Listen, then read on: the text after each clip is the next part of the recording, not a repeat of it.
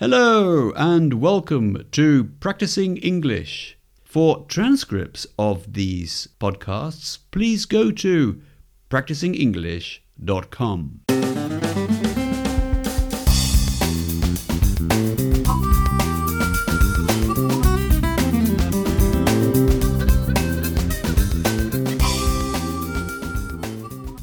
Hello, and welcome back to another exciting episode of Practising English. And today I'm going to talk to you about that. Exactly. Going to. I'm going to talk about going to. Now, I think the going to structure is something that most learners of English acquire quite quickly why? Well, because it's quite intuitive to talk about the future. And we usually feel that if we use going to, we'll always get it right. For example, next weekend I'm going to take my daughter to the zoo. So we use it then for plans that we make in the future. I'm going to take my daughter to the zoo. But I'm going to talk about another aspect or another use of going to, which is to talk about predictions in the future. And perhaps we can divide the use of going to to talk about predictions into two areas. First of all, there are general predictions. In the future, I believe there are going to be cars that can fly. In the future, I believe there are going to be cars that can fly. But here we can use will as well. It's really interchangeable. That means that we can use one or the other, will or going to. In the future, I believe there will be cars that can fly. I think it's going to rain next week.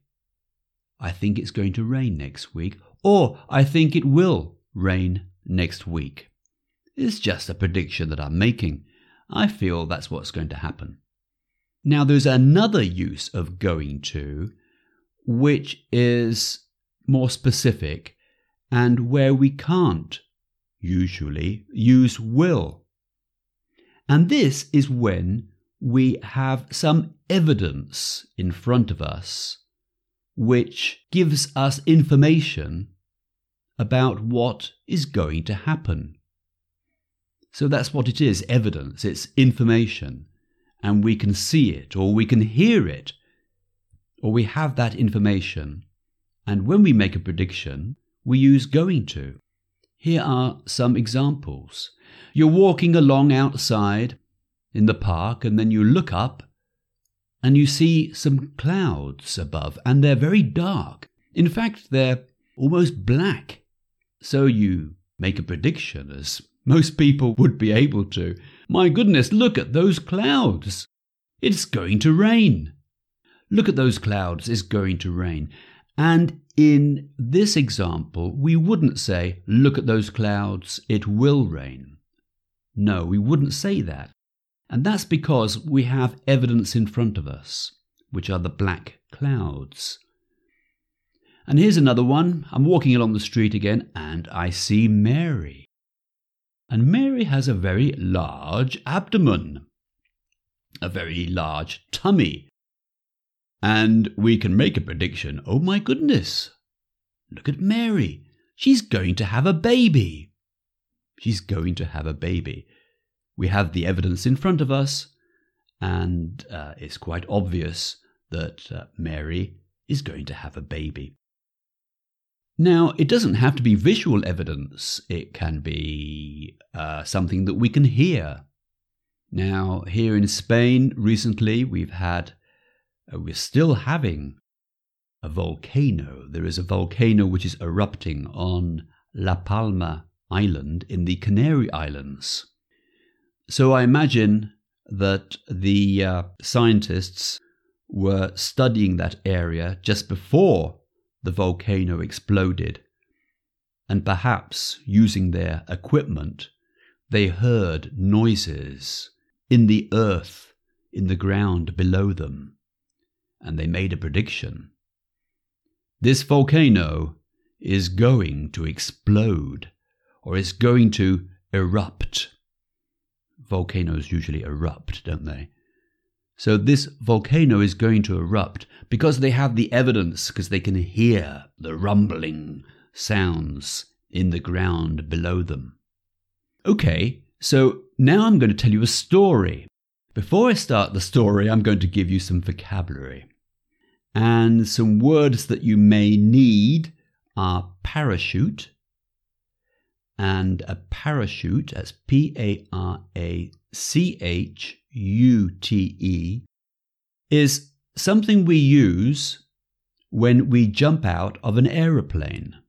It's a piece of material which opens into a mushroom shape. And so when you jump out of the aeroplane, it helps you float slowly down to the ground. And that's a parachute. Now, another one is a little phrase which is to draw straws. Draw, spelled D R A W, and a straw is S T R A W. And a straw is like a piece of grass or something like that. And to draw straws is something which, well, I think they do this in, in most cultures. When you want to decide who gets something out of a number of people. So I could take three straws, and one of them is shorter than the other two. So I put them in my fist, that is my hand, which is folded into a ball. That's called a fist. And then each person takes out a straw from my fist. And the one who gets the short straw is usually either the winner or the loser, depending on what you are drawing straws for. Okay, so that's to draw straws. And to draw the short straw usually means that you have been unlucky. Often you get the worst of what is on offer to draw the short straw. And another word is jungle, which is like the Amazon jungle, for example, or rainforest, which are all those wonderful trees that grow mostly in South America, and we hope they'll be there in the future. That's the jungle. And another one, which is fuel. And fuel is what you put in an aeroplane to make it fly. Without fuel, the engines won't work. So we can use it for a car as well. We can just talk generically about fuel, which could be petrol or diesel, that you put into a car. Um, I think, am I right? Maybe in believing that in aeroplanes they use something like kerosene or something similar. Anyway, fuel is the word that we usually use. And then there is another expression. Well, it's usually for jokes, in fact, actually. And it goes something like this I've got some good news and some bad news. Which one do you want first? The good news or the bad news?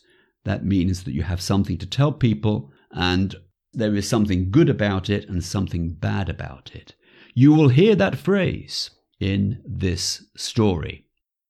And here is an exclamation that you will hear, which is, That's a relief, or What a relief. And relief is spelled R E L I E F. And we say that when we have been worried about something and we then receive some good news or something good happens and we know we don't have to worry any longer. Ooh, that's a relief. Or what a relief. And my last word is lunchbox. L U N C H B O X. And a lunchbox is just a box you put your lunch in.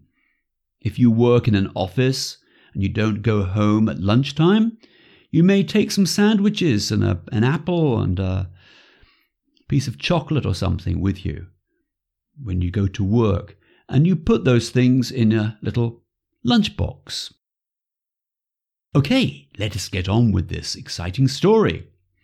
And your task while you are listening to the story is to listen for three phrases that use the going to structure to talk about predictions where we have evidence. So, three phrases, listen out for them.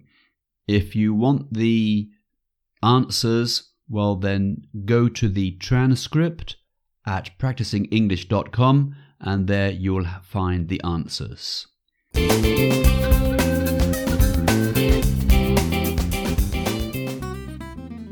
So we are in South America somewhere, I suppose, flying above the jungle.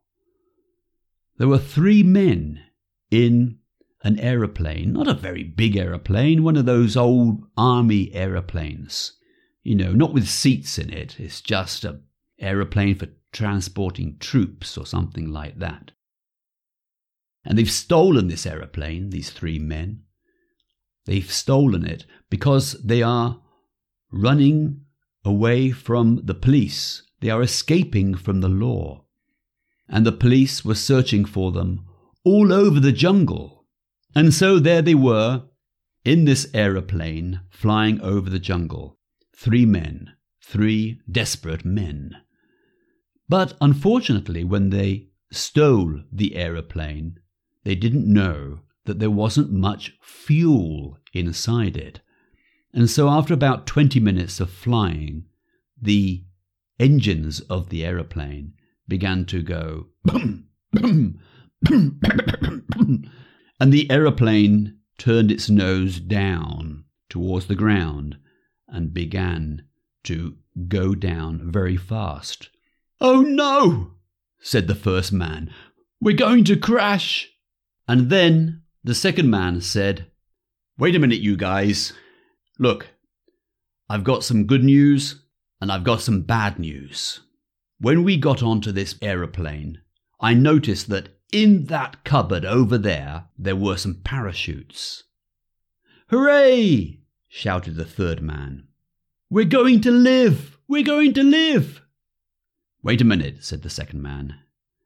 I've got some bad news too. And the bad news is there are only two parachutes. Now, I can't land this aeroplane. I, I don't know how to land it, not in the middle of the jungle. So we need those parachutes. And I think the only way we can decide who gets the parachutes is to draw straws. So the three men sat down on the floor of the aeroplane as it went down and down towards the ground.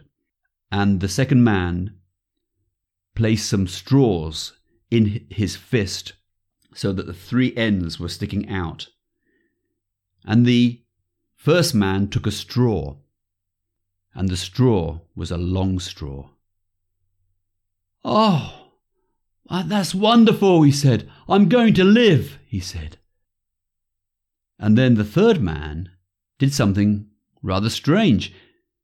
He looked at the two straws in the second man's hand, and he didn't take one. He got up and he ran towards the cupboard where the parachutes were, opened it, took out a package from inside the cupboard, turned round, said, Goodbye, you guys, opened the door of the aeroplane, and jumped out.